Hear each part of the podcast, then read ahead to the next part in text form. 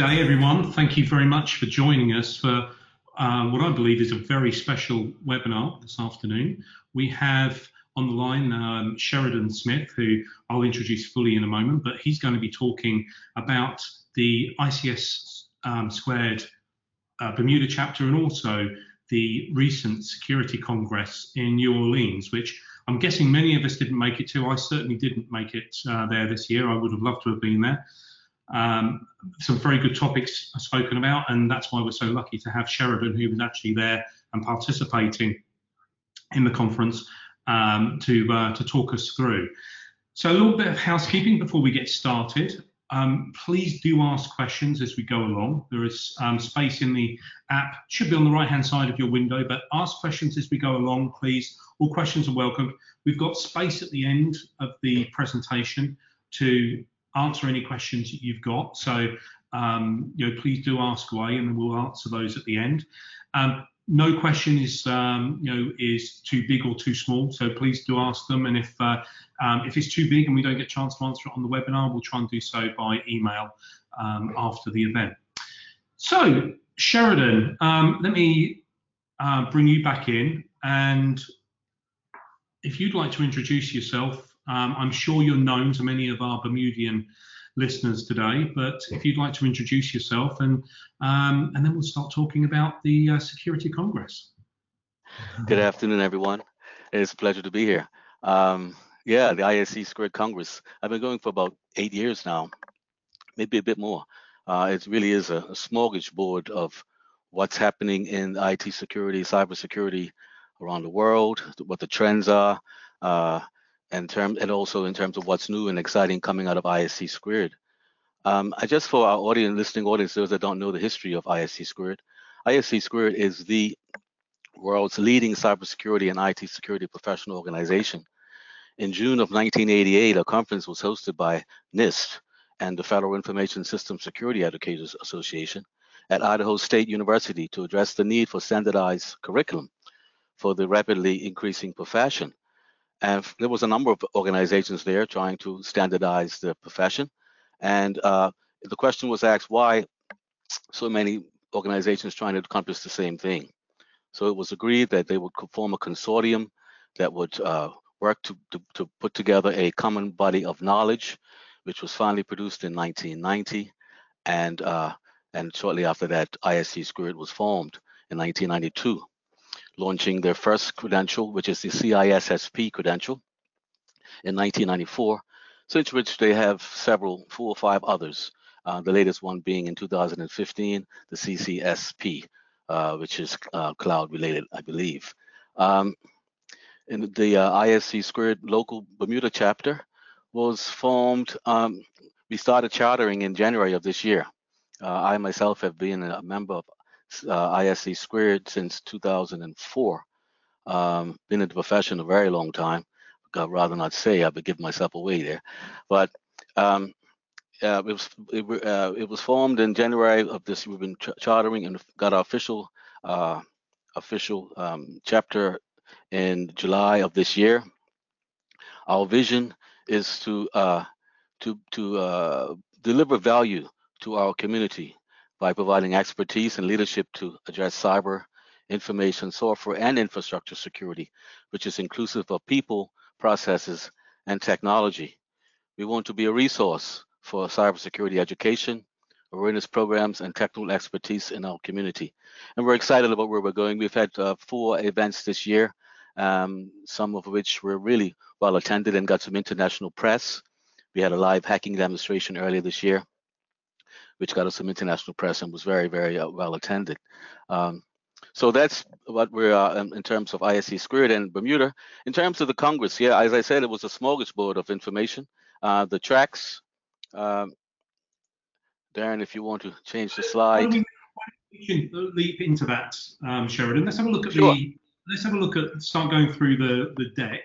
Um, and as we do that, uh, I would just sure. encourage anyone who is working within IT or working within information security, um, particularly if you're based in Bermuda, um, you know, go and speak to Sheridan, find out how you can actually um, join up and become part of uh, ICS Squared because it is a good, um, you know, good organisation and it does really help its members. in uh, understanding and keeping up to date with these matters. So I'd really encourage that. Okay, so so here's the tracks then, Sheridan. Lots of good stuff on here. Lots of stuff that we'd expect to see. Um, you know, cloud security, cyber crime, governance, regulation, and compliance. Were there any? You know, which one of these tracks was the one that you, um, or the couple that you you particularly favoured? Yeah, for me, I was particularly inter interested in the incident response forensic track, uh, the government uh, regulation and compliance track, and the threats track, track in particular, people-centric track as well. Sorry. So I did I did those four tracks in particular, and I also did one course, one um, session in cyber crime. So I did about five, couple about five tracks in my three days. Wow, that that must have kept you busy. I know how um, yeah um, how yeah. jam-packed those things. Yes, you move from one room to the next. I, and, and, sorry, go ahead. No, I was saying you move from one room to the next, and you got to be moving pretty quickly because they do fill up. Um, ISC Squared um, really sold out this year, and uh, so it, it, was definitely jam packed. And I know we'll be covering some of this as we go through on the individual slides, but were there any particular takeaways or one um, key learning that you uh, that you that you took away from um, one or other of the tracks? Um, yeah, in particular, incident response. Um, from that particular track, I, I, took took away the fact that uh, although we may have a really perfect plan on paper, uh, unless you exercise it, um, you really find you can really find yourself from examples that were given can find yourself on the on the on the shorter end of um, properly proper, proper, properly sorry resolving an incident when it arises.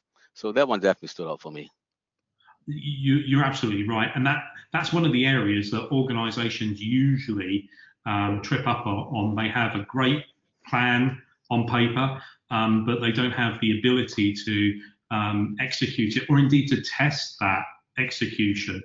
I, yes. Uh, I'll give a very um, quick example. In Sheridan, you may have heard this one before. I sometimes use this in presentations I give. But if you think about how many people used to die in fires in New York City. I use New York City, but any built-up area can um, this can apply to.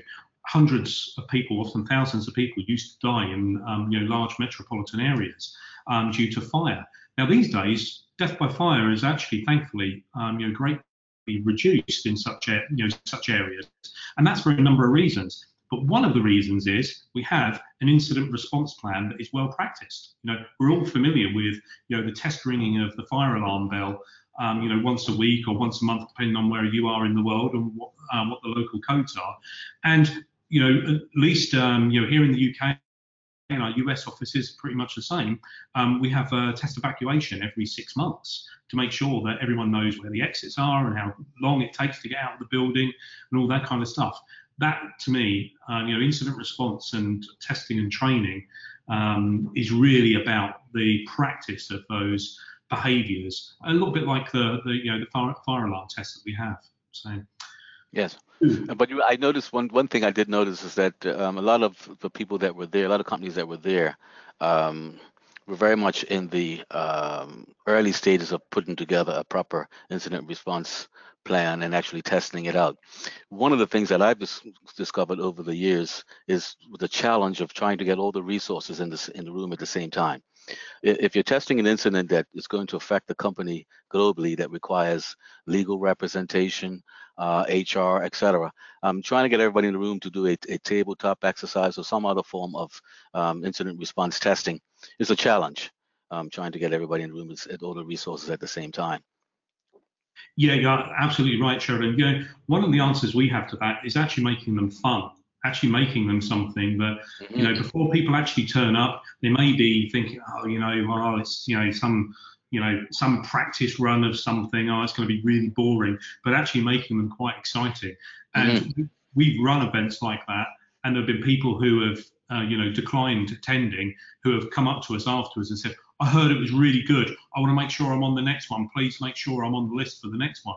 Um, so you know, trying to turn that around and actually making it something that's um, you know fun to be involved in, as well as a serious um, you know a serious subject too.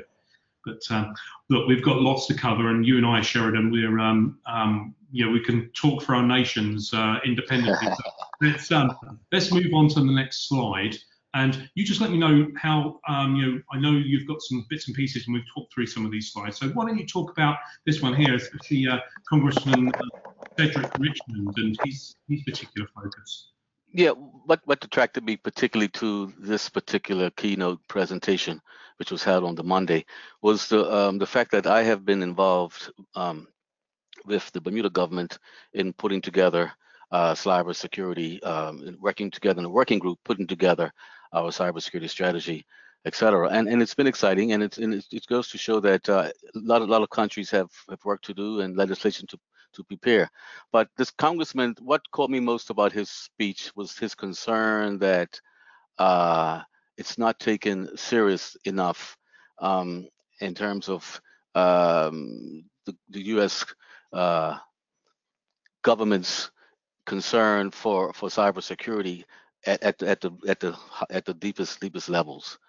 Um, he, he he was he, he was he was a bit uh, perturbed by the lack of um, uh, enthusiasm to bring to put together proper legislation to deal with international global global um, security issues. Um, that so that that definitely was what caught me most about his his particular speech. Yeah, I think he wasn't. He wasn't. To be honest, he wasn't the best of speakers, so he doesn't stand out as you know. But uh, like the content was definitely a very, very much um, based on his concerns for for America and the lack of enthusiasm and legislation in America to deal with. Because you know, he talks about things like GDPR, etc. You know, the, America is behind the times in, in his in his opinion with respect to cybersecurity and proper legislation dealing with data privacy, et cetera. Yeah, and I, I, would I would probably agree with him as well. I think um, it's coming down to the individual states in the you know in the US at the moment. Um, CCPA, which is the Californian Consumer Protection Act, um, has been passed, and that's coming into effect uh, 1st of January 2020. Um, um, obviously, we've got um, PIPA coming into effect in Bermuda. Yes. We've got GDPR already live here in Europe, and you know when you look at a map, and uh, for those of you who have seen me speak, um, you'll have seen a map uh, very often, or you very often use a map showing all the countries that have got some form of data protection regulation. And there's more countries that have some form of data protection than don't, including some quite surprising ones like Russia and China as well. So yes. the US does stand out a little bit for its general data protection. Yes. Uh, yeah. Um, you know, there's things like HIPAA and there's um, certain things for the SEC as well. But, um, but yeah, I, I, I agree with um, his concerns in that respect, Sheridan. So, mm-hmm. Mm-hmm. All right. Um, so the, okay. the track. Yeah, threat hunting. Well, threat hunting is uh, something I'm particularly interested in. Um, as a matter of fact, the uh, ISC Squared Bermuda chapter hosted an event last month with uh, Ananth from Event Tracker where he was talking about threat hunting. Threat hunting is a pretty interesting topic. I, I don't know if Darren, if you, you your organization are doing this, but just as a definition for those that are not aware, it, it, threat hunting is is okay. So we have the good stuff in our network, and the bad guys want what we have, and they're attacking us as we speak. They're trying to get a foothold. So what instead instead of waiting for someone to tell us that we've been hacked, threat hunting is a focused iterative approach to seeking adversaries inside of your network. It requires an, an um, assumption that uh, a, paradigm shift, if you will, that despite our best defenses, the bad guys are inside. What now? The answer? Go looking for them. So threat hunting. So I went to this particular, um, because I was interested in this, I went to this particular session and uh, to just to see what uh, this particular Christie was talking about. Um, and it was, again, along the same lines um, of, of what I've been reading and, and, understanding about threat hunting. Darren, are you are you familiar with this particular approach to cybersecurity? Yeah, and it is a paradigm shift, as you say, um, Sheridan, but it's the right way round.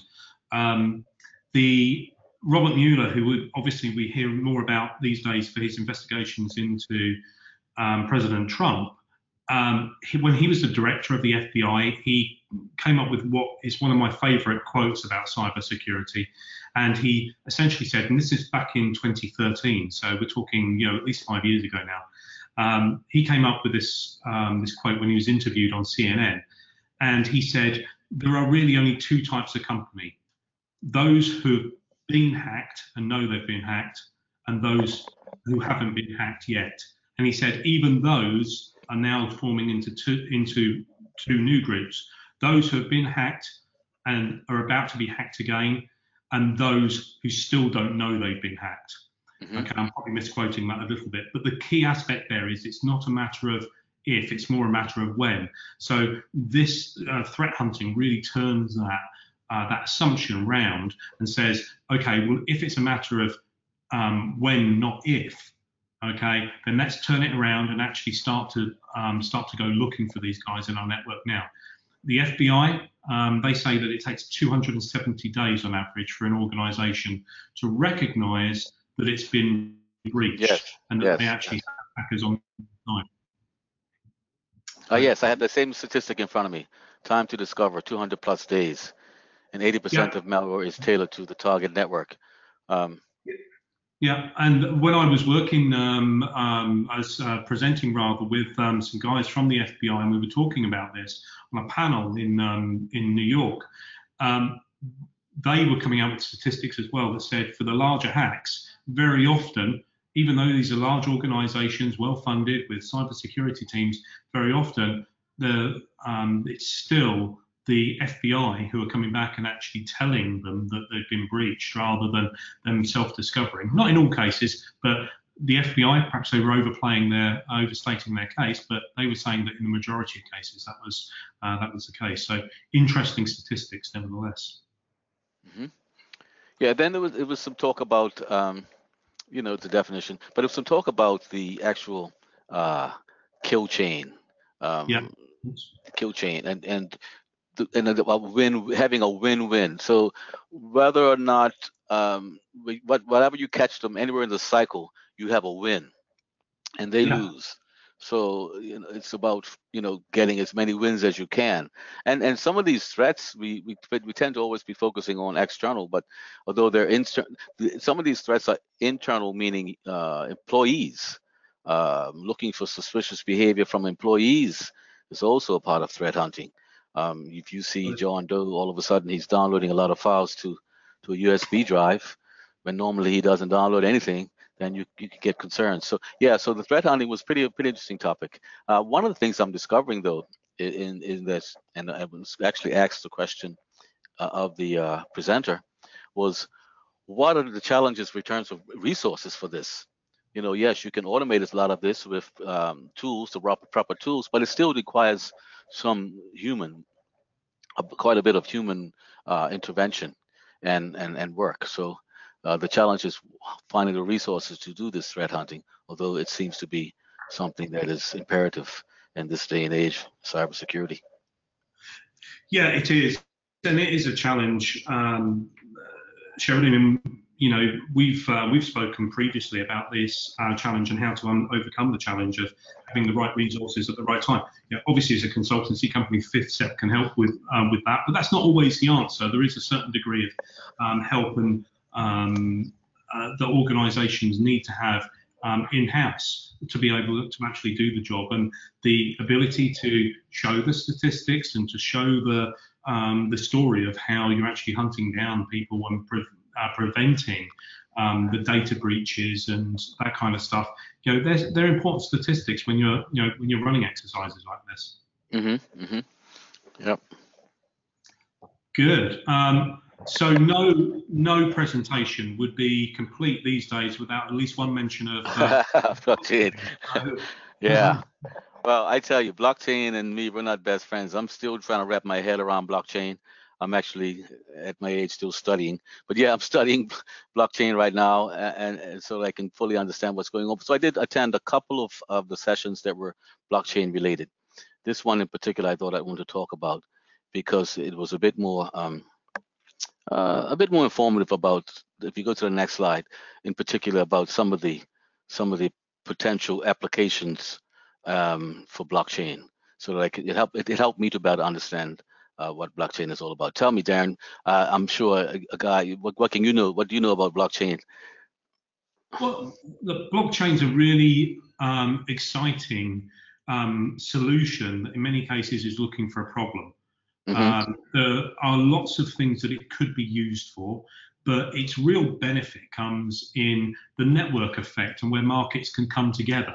Now, there are many opportunities to do that within financial services, and some are already being exploited and looked at um, uh, and, and, ramping up, and some are perhaps you know still in that um, that initial stage. But you know, particularly in insurance, you know, you've got on here the the smart contracts. You know, smart contracts are very much a, a very powerful way for insurance companies to rapidly reduce you know costs for mm-hmm. uh, for for claims, for example, that are uh, that are uh, reported or validated by a third party. So the one that's always used, and I apologise for using it, but it is a stunning example. But you know, if an airline reports that they've cancelled or delayed a flight, and that means that you have a legitimate claim on your travel insurance, then why should you have to be claiming through the insurance company to actually you know uh, recognize that claim. If uh, if the airline's already said that you've checked in or you know you've already indicated to the insurance company that you've checked in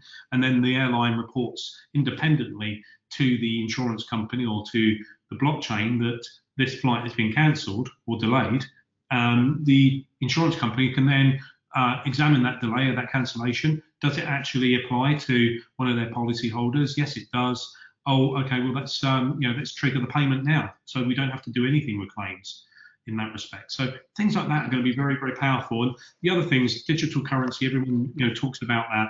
I think yes. that's a, I think it's a very powerful area, and there are lots of people who are very um, passionate about um, things like uh, blockchain, and I think they, they have a real absolute future. But in the in in many of the aspects that many of the people will be listening you know who are listening today or watching today will be um, thinking about is um, you know things about smart contracts, um, you know proving ownership, um, you know those kinds of things where really a network of people, a network of um, um, you know the, where the blockchain really comes into its own. So it can be very powerful though, and if you are investigating it and you need help help with that, we have some very good um, um, experts, far more um, expert than uh, uh, than myself in this in this area, who are actually helping organisations strategize this and actually implement uh, blockchain too. I thought the session would would cover a bit more about the um, cybersecurity risk of of, of blockchain. Um, it, but it didn't. Can you can you elaborate maybe a couple of seconds on that one? What do you know the, the major yeah, risks sure. to be? Well, okay, so blockchain is um, uh, places a lot of weight and a lot of dependency and um, you know, a lot on its um, on its inherent uh, reliance on encryption. So there is an inherent um, safety that's built into it. Now that doesn't mean that it's unpenetrable or that the you know there won't be um, hacks implemented. You know we've already seen instances of people's digital wallets being stolen. So those kinds of thefts and breaches can still take place.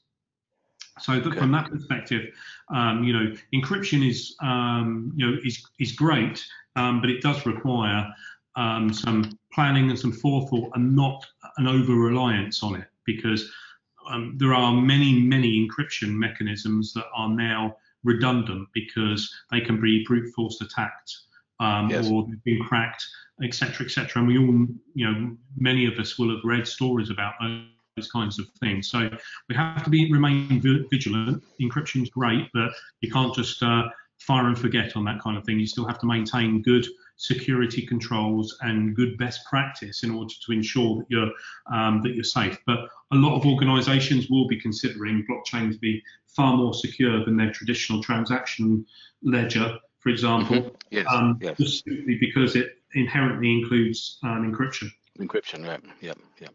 Okay. Good. Okay, let's flick onto this next slide. There we go. Oh, here we go. Selecting security controls. We can um, we we queued that one up nicely, uh, Sheridan. When you talk yeah. us through uh, this uh, this one. Yeah, sure, sure. Security controls is one of my favorite areas of of what I do for a living. Um, uh, this one in particular was talked. This session in particular talked about security controls, and it went through a number of um, the standards and control objectives um, that can be used. But it's amazing how a, a, number of companies still don't do not have the basic controls. For instance, a simple control as uh, when someone um, joins, someone terminates employment, that there is no control to remember to terminate his Active Directory access at the same time, or uh, simple things like that. It's amazing, you know. It was the uh, the presenter asked a number of questions of people, and, and it was amazing to see the num number of hands that go up that, that, still don't have the basic controls in place. So I thought this was a good session. If you go through the slides, you'll see some of the things that were shared. Um, but then there are not, as you know, there are a number of standards that, that we can use um, to help us to put together these controls within our various organizations. Um, yeah. But he, he, talked about the importance of having the controls in order to be compliant, um, compliant with these various regulations here and regulators. And then the importance of having controls at the various levels, um, both technical and non-technical, at the operating system level, application level, database and infrastructure, etc. Um, so yeah, the controls, uh, he talked about different types of controls. Um, that's uh, uh, the uh, the example you gave there, Sharon. It reminds me of an engagement that we had with a client um, a few years ago now, uh, about five years ago actually, and we we did a um, a security um, audit and we were looking through some aspects and looking at the, the user permissions and all that kind of stuff. And we very quickly identified um, the most powerful person within the organization. Now, Sheridan, if I was to ask that question of you, you know, who's the most powerful person in an organization, you might you might be thinking, oh well, it's you know someone on the C-suite, um, you know, someone like that, or it's a no, no not at all. it's a guy with the, with the admin with the admin password. yeah, it could be the guy with the admin password. Do you know who it was in this particular organisation? Though they'd they'd started a graduate scheme um, about a year before, and they were passing graduates through every area of the company, and whilst they did have a starter and a leaver process, they didn't have a mover process. So every time these people moved between areas of the organisation, yes. um, they inherited and retained. New they retained rights. their old access rights and they inherited yes. new access rights. So yes. now this was an insurance company. So you can imagine a situation. They started on the um, they started in one side of finance, so they could um, you know receive payments. Um, they started. Um, they then moved on to the payable um, uh, side of uh, finance. So they were actually able to settle um, uh, payments and make payments in that respect. Um, and set up accounts and all that kind of stuff. And they then moved into underwriting. Um, they then perhaps moved into claims. Mm-hmm, now, mm-hmm. now, just putting those three together, um, those uh, three departments or four roles together, um, any person would then have the right the the right to set up uh, a new organisation within the the general ledger. They would be able to underwrite, you know, within certain limits, uh, a policy. They would uh, be able to process the uh, the claim, and they would uh, be able to make the payment within the the uh, the, the, payment system, the general ledger system. So yes. um, the segregation of duty are completely broken down by virtue mm-hmm. of um, um, the graduate scheme. Now, luckily, either the graduates hadn't realised or they were all far too honest. I'm sure it was the latter, but they were all far too honest to actually um, do anything like that. But our security audit quickly identified that right. the controls not only lacking, but there were actually breaches that were in potential right there in the end. So mm-hmm. um, mm-hmm. it's really, uh, really interesting. Yeah. Yeah, it's amazing the number of companies. Done. For instance, another one in, in, that I find popular is uh, application audits. So you give you give your group of employees access to your um, great general ledger, and and you don't review that on a periodic basis to, ensure that they still have the right access. Uh, you know, so I, I, stuff like that is also, I think, important to to consider when putting together controls. Oh, absolutely. Yeah, I mean, uh, if they'd had a periodic review um, that had been fully exercised, um, then obviously um, those people with access, you know, still have, who still had access would have been identified, you know, mm-hmm. far more quickly than they actually were. But as it was, um, some of the people had been on there for well over 12 months, but the program had been running properly. I think it was about 12 months by the time we got there. But some of the people had access rights that um, you know went back beyond 12 months. So yes, very uh, very powerful. So the, and these are some of the procedural controls that you mentioned. The, I think the contractor access con control was something that was, I think, result of the target um, incident. Wasn't it the fact that the contractor there was a connect there was inter interconnectivity between the contractors network and target and they actually infiltrated through the contractors is that correct yeah that's correct yeah it was the hvac uh, company wasn't it um, yes. who were actually breached and yes. um, whether they were targeted or not i can't remember now but um, they had a vpn that uh, dialed straight into the into target's network and um, once the hackers were into target's network they were regarded as um, you know, broadly speaking, they were regarded as a friendly and to have um, you know more access than they should have done. So mm-hmm, mm-hmm. no presumption of minimal access um, in yeah. the in targets controls. The other really depressing thing about that is they recently implemented um, uh, a new system, a new security monitoring system, and it had been in test for you know the last you know month or something like that, and they were very used. To, they were they were tuning it, so they were very used to um, lots of messages coming through. But actually, the system was uh, um, very busily alerting them to the fact that they were being breached, but everyone was diligently ignoring it because the system was still, as far as they were concerned, being tuned and therefore um, you know, should be ignored until further notice. So uh, quite unfortunate when everything's in place, but uh, people are actively ignoring it. Yep. On that.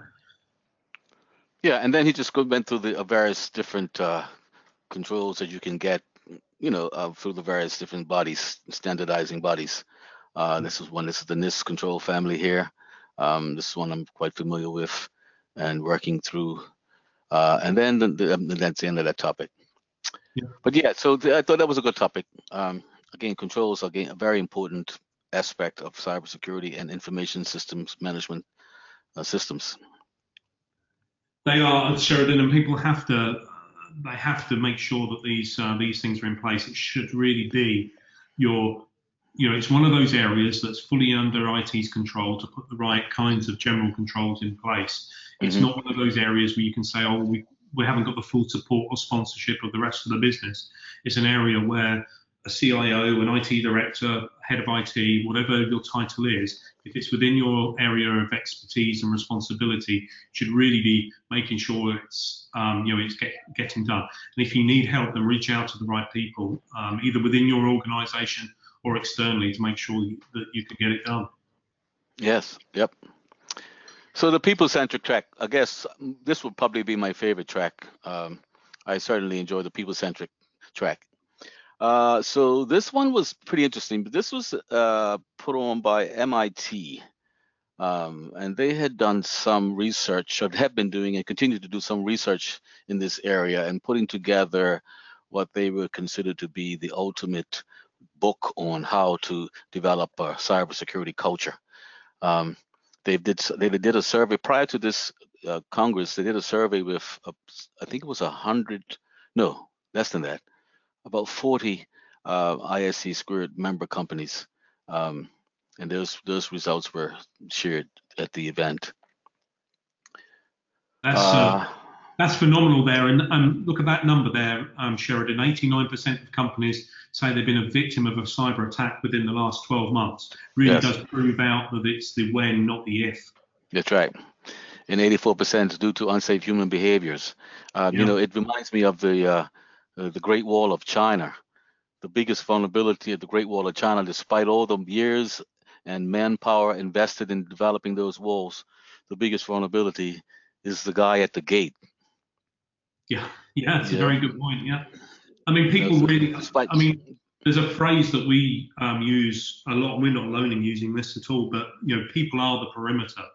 Um, yeah. So you know, being able to have and to monitor and understand um, the behaviour um, the yeah the normal behavior of your users. So you may have a receptionist. Um, um, he signs in every day from you know from a desktop that's on uh, on the reception.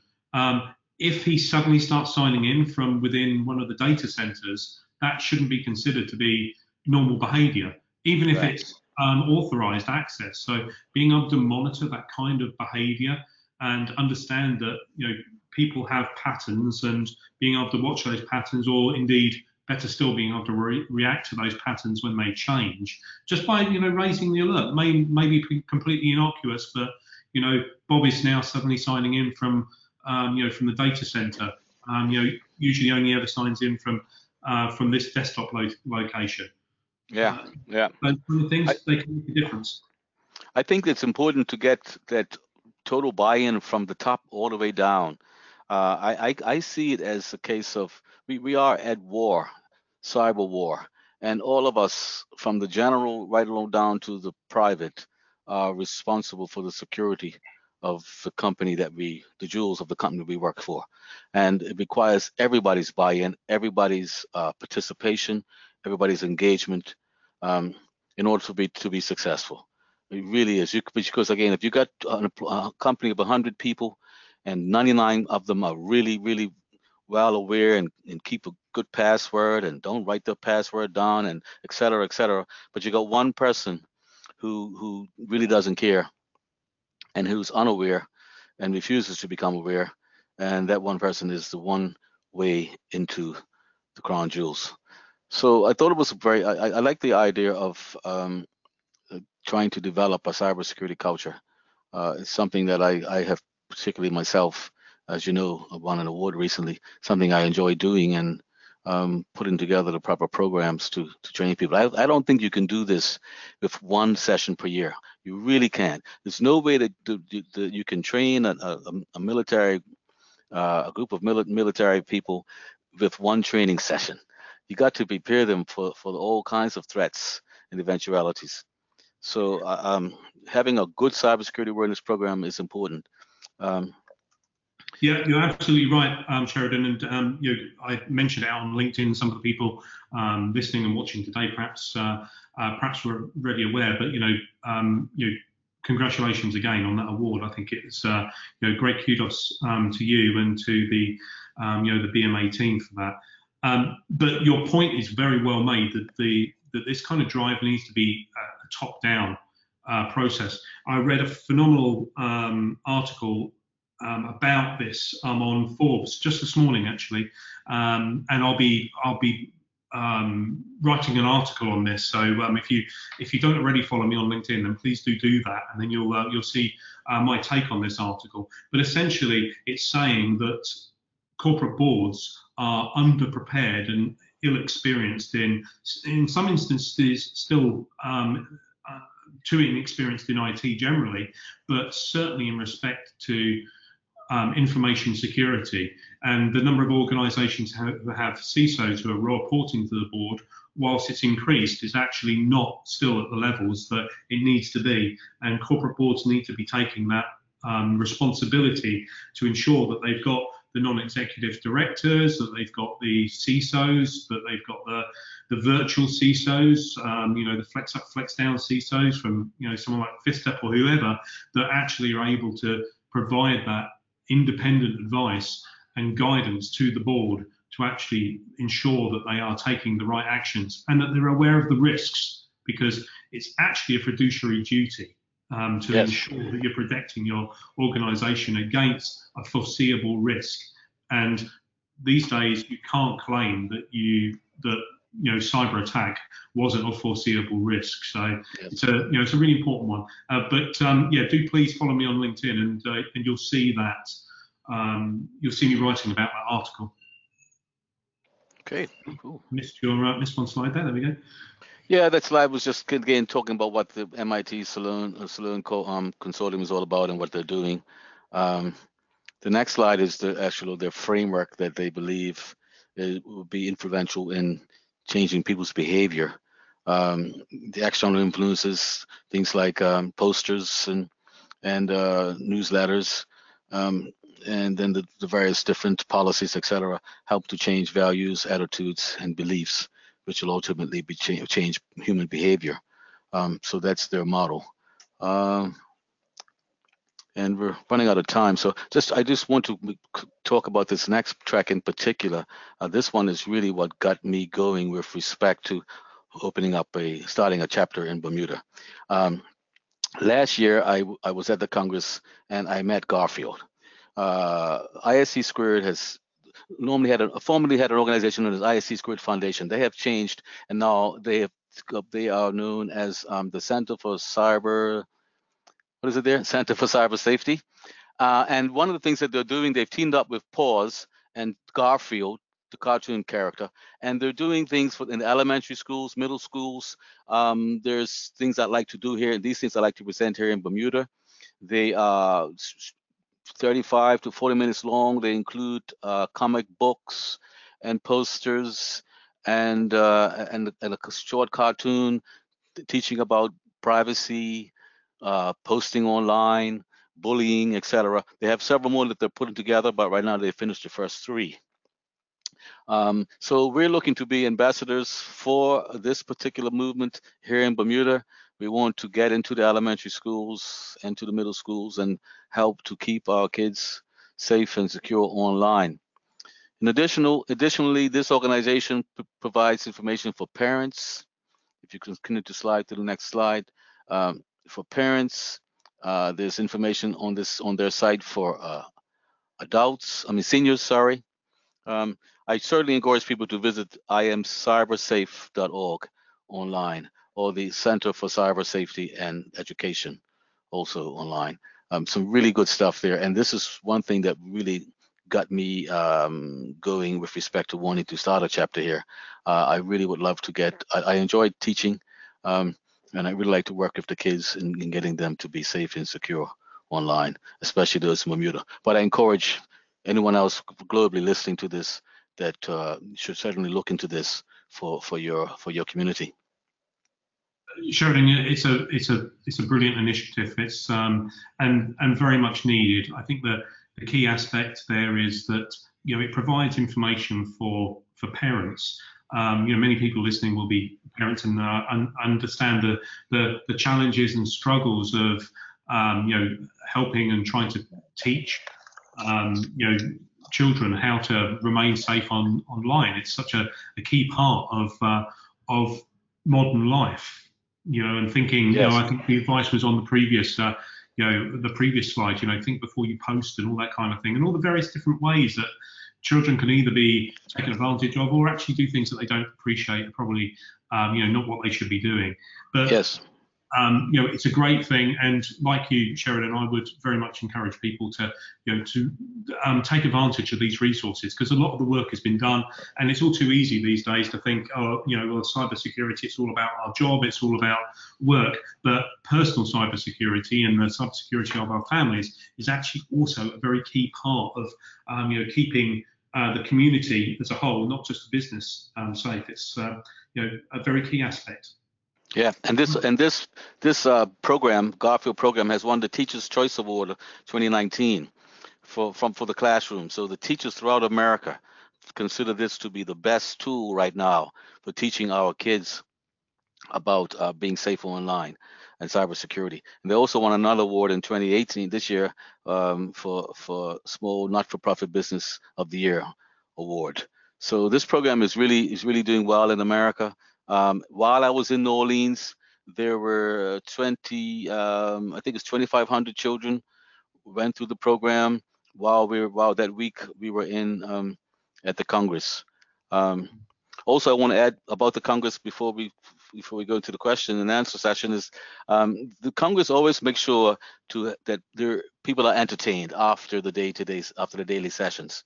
One of the things that we did was a lot of fun. We had a riverboat ride on an old-fashioned riverboat and dinner, and they paraded us from the hotel to the to the to the uh, dock. It's about two or three block walk with an old-fashioned New Orleans parade with the brass band and the and the drums and the the guy out front with the umbrella. What's they call him? The bandmaster, I think. but uh, they do try to make sure that people are. And then also another night we had dinner at what they call the Mardi Gras world, where they have a lot of the old floats and and whatnot. So they also make sure that not only do we get valuable information throughout the day, but we're entertained at night. So it really is a very very worthwhile uh, endeavor, and I encourage encourage people to uh, join the Congress in 2019. That sounds. I mean, uh, Sheridan's a great opportunity, and it's um, you know a valuable resource from a learning perspective, but a great experience. Now, I think the only thing that would make that experience actually better is if we can get hold of uh, one of those Garfield um, suits and have you actually uh, be in Garfield. with, uh, enhance it even more. I'm working on actually getting Garfield in Bermuda for an event of some kind. Um, we're, really planning some good. The ISC Squared Bermuda chapter is really hoping to get a a good uh, good year of events in 2019. So Garfield is hopefully one of them. That's great. Well, but we've got a couple of questions. Um, if anyone's got any other questions, um, then please do um, pose them. If not, we've got a couple of questions here, so we'll we'll cover those off, and then uh, if we've uh, if we've got time for some more, we'll cover them, and if not, uh, we'll finish up. So, Sheridan, here's a, a good question um, that uh, that I think is really good for you, and it does actually mention your um, award. Um, you know, given that that you've recently won an award for an awareness program, what were the key aspects of um, what should a good awareness program actually include? A good awareness program, I think, has to be based on a framework. Um, I use a framework, four, four, four parts. So the first part of the framework is assess. Assess your troops, assess where people are, assess the threat landscape. What are the big big concerns at your organization? Are you are you prevalent to phishing attacks, etc. Then after assessing, the next step is to strategize, putting together a strategy for your security awareness training this year. So okay, in January we're going to do password training, and uh, and then in February we'll do uh, USB security, etc. So putting together a strategy to, to, to, to fill the gap after based on your assessment. Your assessment can include uh, penetration testing, it can include phishing testing, just to get an idea of where your people are in terms of their understanding of cybersecurity. So assessment strategy, after the strategy, you want to do the training. Um, and that's what training I talked about. But my my strategy is as I, I don't I don't believe in once once a year, once a quarter. Every month, there's training every month online. Some of them is it's uh, 10 minutes, no more than 15 minutes. But I make them gamified. I make them fun. I make them challenging. We included other things other than online. We had a escape room challenge this year. Um, we had a live hacking demonstration and training after that this year. Um, so the program I think is comprehensive. So after the assessment, the strategy, and then the uh, the training is the reinforcement. And the reinforcement include things like includes things like posters, we put posters around the building and uh, by the printer in the kitchen. We put uh, newsletters out once a quarter. Uh, I would send an email on a regular basis about some portion of the policy, reminding people of the policy, etc. Clear desk policy, etc. Um, uh, if there's a, a if there's a, a, ransomware going around, I would send out an alert to people, um, letting them know what's going on. We do regular phishing tests, phishing campaigns uh, USB campaigns. Um, and so yeah, so that's that's that's our program. We try to be as comprehensive and thorough as possible. I think, but I believe a framework is important. And again, my approach is sort of like a this framework I use is like a military framework where you assess, strategize, train, and reinforce. Yeah, it's a uh, it's a you know it's a good uh, a good process if you link that in, and I'm I know you do, um, Sheridan. If you link that in with a continual improvement approach, so that you know as you get to the end of one of those cycles, you're actually saying, okay, what what has changed about the organisation? What's correct uh, changed about the threat landscape? What's uh, you know which bad actors are we attracting now that we weren't attracting previously? gives you good opportunity to um, you know, to cycle back round. And having it as part of a continuous improvement mechanism is a really good approach um, just yes. to bring out uh, and make clear that um, that we're not perfect and we know that we're not perfect and we're always looking to improve. And that really goes to build your culture of um, well, continuous improvement, but your culture of um, cyber security and keeping the organization safe. Um, yeah, getting by everyone to see that they're everyone's important in the, in, the, in this. Um, we're all in this together. I think that's where also I stress that a lot, um, yeah. and and I try we come from the top down that same uh, belief.